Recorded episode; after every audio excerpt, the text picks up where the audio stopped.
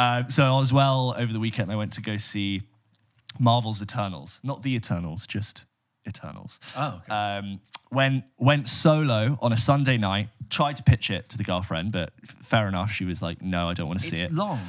It's oh, George, it's a slog. This film's long. So okay, so uh, we we talked a couple of weeks ago about where we were at with the MCU, and a broad summary of what we roughly said was that I think we said.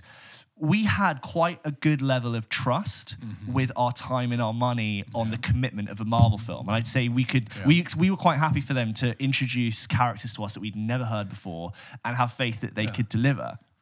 And I went in with Eternals knowing nothing about what it was. Basic premise is this is taking place in the MCU, right? So it, it, it, it for, in some way connects to all the stuff to do with the Avengers, Iron Man, Captain America, Thor, etc. Um, this, this movie opens essentially at the beginning of, of humanity at like early primitive Mesopotamia era. You have these beings which are almost like divinely created as adults, immortal and eternal.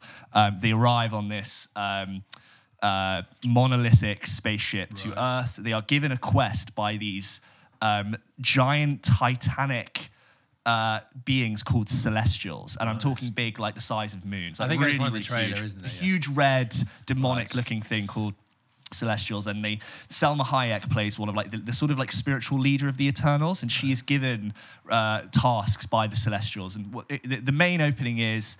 Uh, it's very wordy, and there's lots of words you've never heard lord. before, and it's a bit of like, okay, okay, I'm Like in, the I'm in architect scene in The Matrix. a little bit, not quite as bad as that, but on the way. And it's you, you need to go to Earth and protect it for when we need it. You need to protect humanity from these evil beings from the, the dawn of the universe called deviants. And these deviants are these very generic looking, sort of rhinoceros, tiger esque, wispy beasts that they had to kill.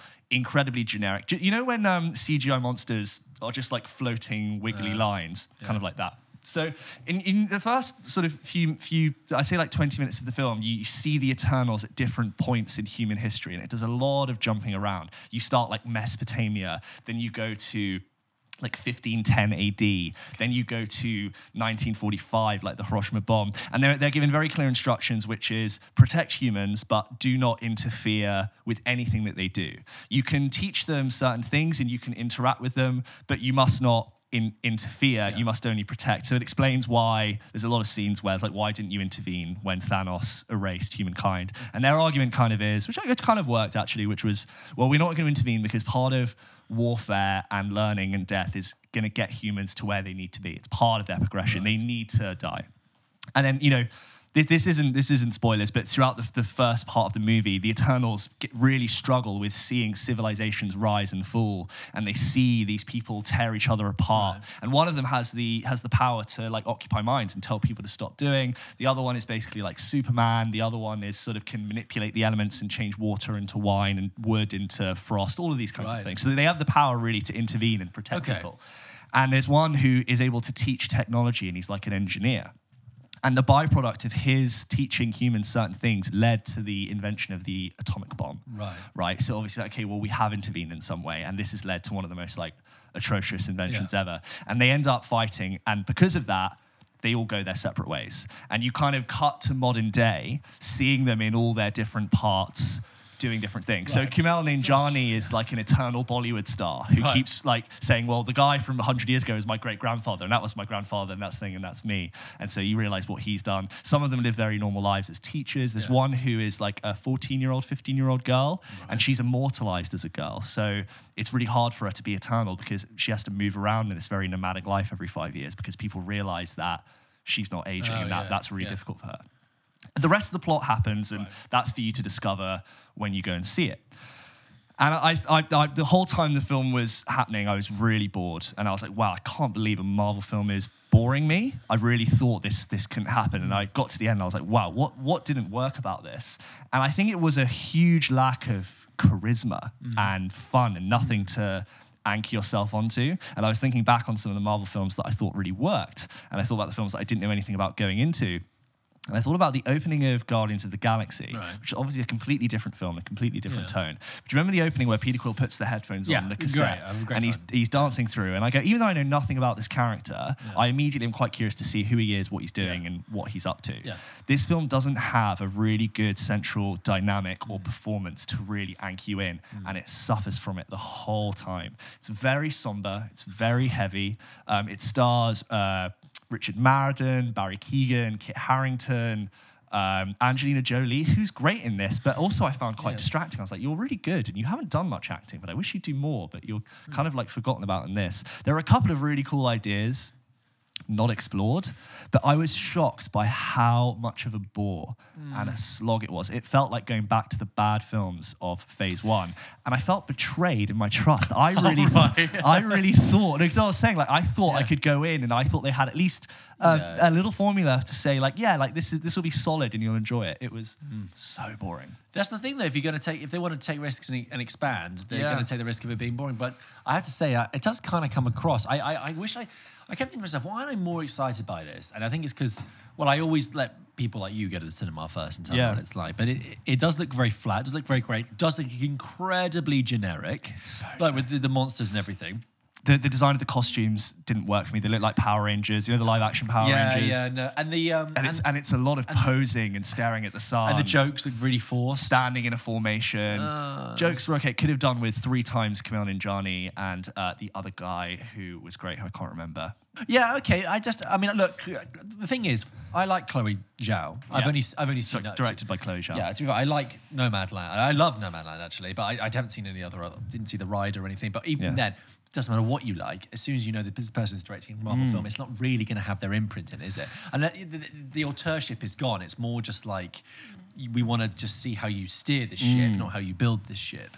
Um, it- it- uh, sorry, well, no, I just I, I I think it's a shame to hear that, and um, I will go see it just to concur with that. But um, I think it looks like an incredible amount of heavy, boring, weighty lore. You Yeah. know, L O R E lore. I mean, I was like, where is the fun? And it's yeah, it's it's exposition to exposition to exposition. And for the first twenty minutes, I was like, who who am I following? Who is the Yeah. heart or the sort? I'm not saying someone needs to be really funny like a Peter Quill. I'm just saying like who who do I Yeah. who do I go to? And then coming towards the end in what was the third act, I was like surprised to arrive there. Uh. And then I was like, oh, is that is that the what we're coming to? Is uh. that it? Uh. Very generic action later, something I couldn't really follow oh, or understand where people were and what happened. Characters disappeared, and I was like, well, you would have been useful there. Hmm. Um, and then it got to the end, and I was like, "Fuck, that was really boring. did it feel like because a lot of these films I, I've, I've you know heard from other you know sources and stuff that.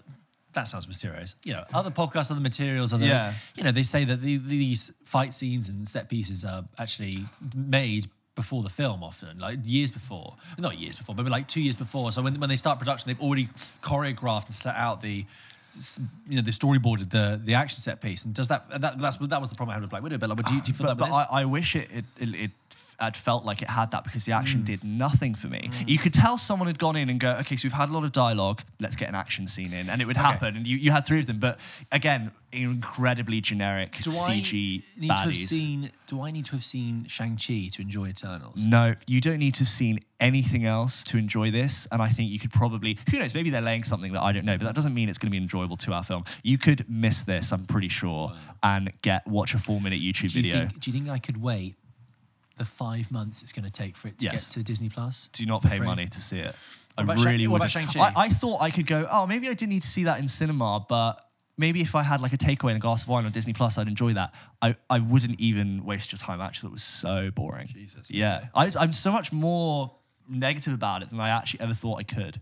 But, but but but you've seen Shang Chi as well. I'm, I'm curious I because seen I haven't seen that. And- and Shang-Chi, like- my attention on that? Shang-Chi you should definitely go and see. Like action in Sha- Shang-Chi is so much fun. There's a great dynamic between Shang-Chi and uh, the French. So just to quickly intro Shang-Chi, Shang-Chi is also a Marvel film set in the cinematic universe. Came out a it it very months ago, much, yeah. yeah. came out a couple of months ago. Marvel films are like once a month. We've got Spider-Man next. It's, they're just It's all COVID stuff. It's all because COVID. just a machine.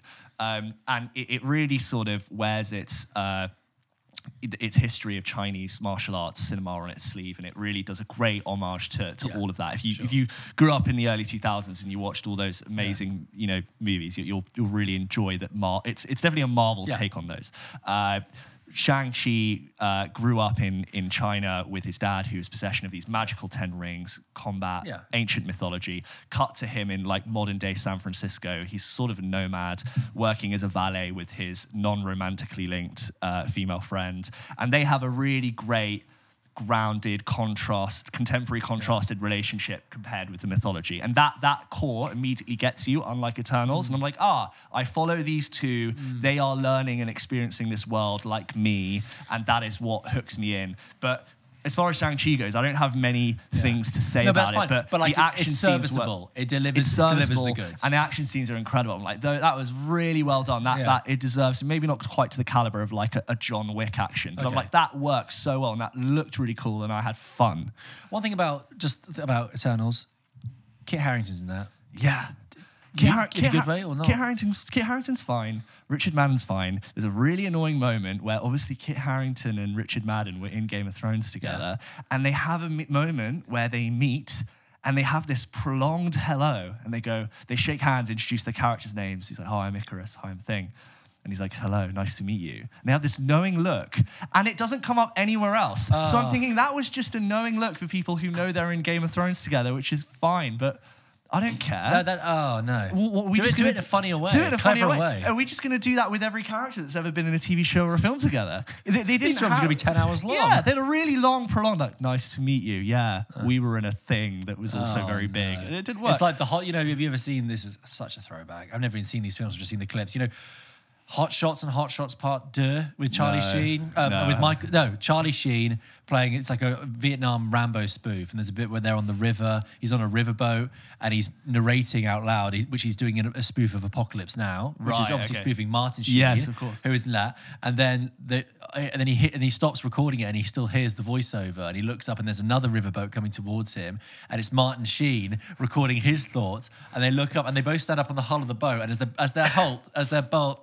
oh, as their boats pass each other they at the same time go I loved you in Wall Street because they wrote in it they play Yeah, father and son yeah, in Wall Street so That's that's, what that reminds Well, me that would be is great, yeah, yeah. yeah. it's just that I loved you in the th- yeah Yeah, and it's it just yeah that that was just distracting, and then it never. It's not like they had another moment together which made that make sense. The very big action scene shot two minutes away from here, which Yeah. was really good fun. Literally in, in. Camden, very big, very very big action James scene. I was like, the, tell people where we record I think I've said it like three times across the show. North London elite um, yeah, and I was like, oh, that's fun. And then I didn't have any more fun for the rest of the film. That's that's my main thing. I, I thought we were at a point where Marvel meant even if it was even if it could be somber in tone, that I would have a really good time and I would have the nuggets to be like, ooh, that's next. There are post credit scenes. Harry Styles is in a post credit Why scene. oh, that. it's not a Oh, spoiler. Oh. George, it's not a spoiler. He's just in it. He's just in it. What you're gonna be like? Ah, I'm so excited. Harry Styles is in is in Marvel stuff. I'm not telling you who he is. I know who he. Oh, sorry. Oh, so you know who Harry Styles is no, playing? no, no, no. I, I, I thought you meant. Do you know who Harry, Oh, Styles, Harry Styles is, So- right. Yeah, yeah. Just I, I was I was surprisingly disappointed. well, I might check it out, but again, in Don't. five months' time. I tell you what, I'll check it out in six months' time when I next have a cold. Yeah, but you you know what? You because you haven't gone to the cinema, paid money, and like taken yourself there. I won't feel ripped off. You won't you won't feel as irritated. Ah, the modern cinematic Yeah. experience.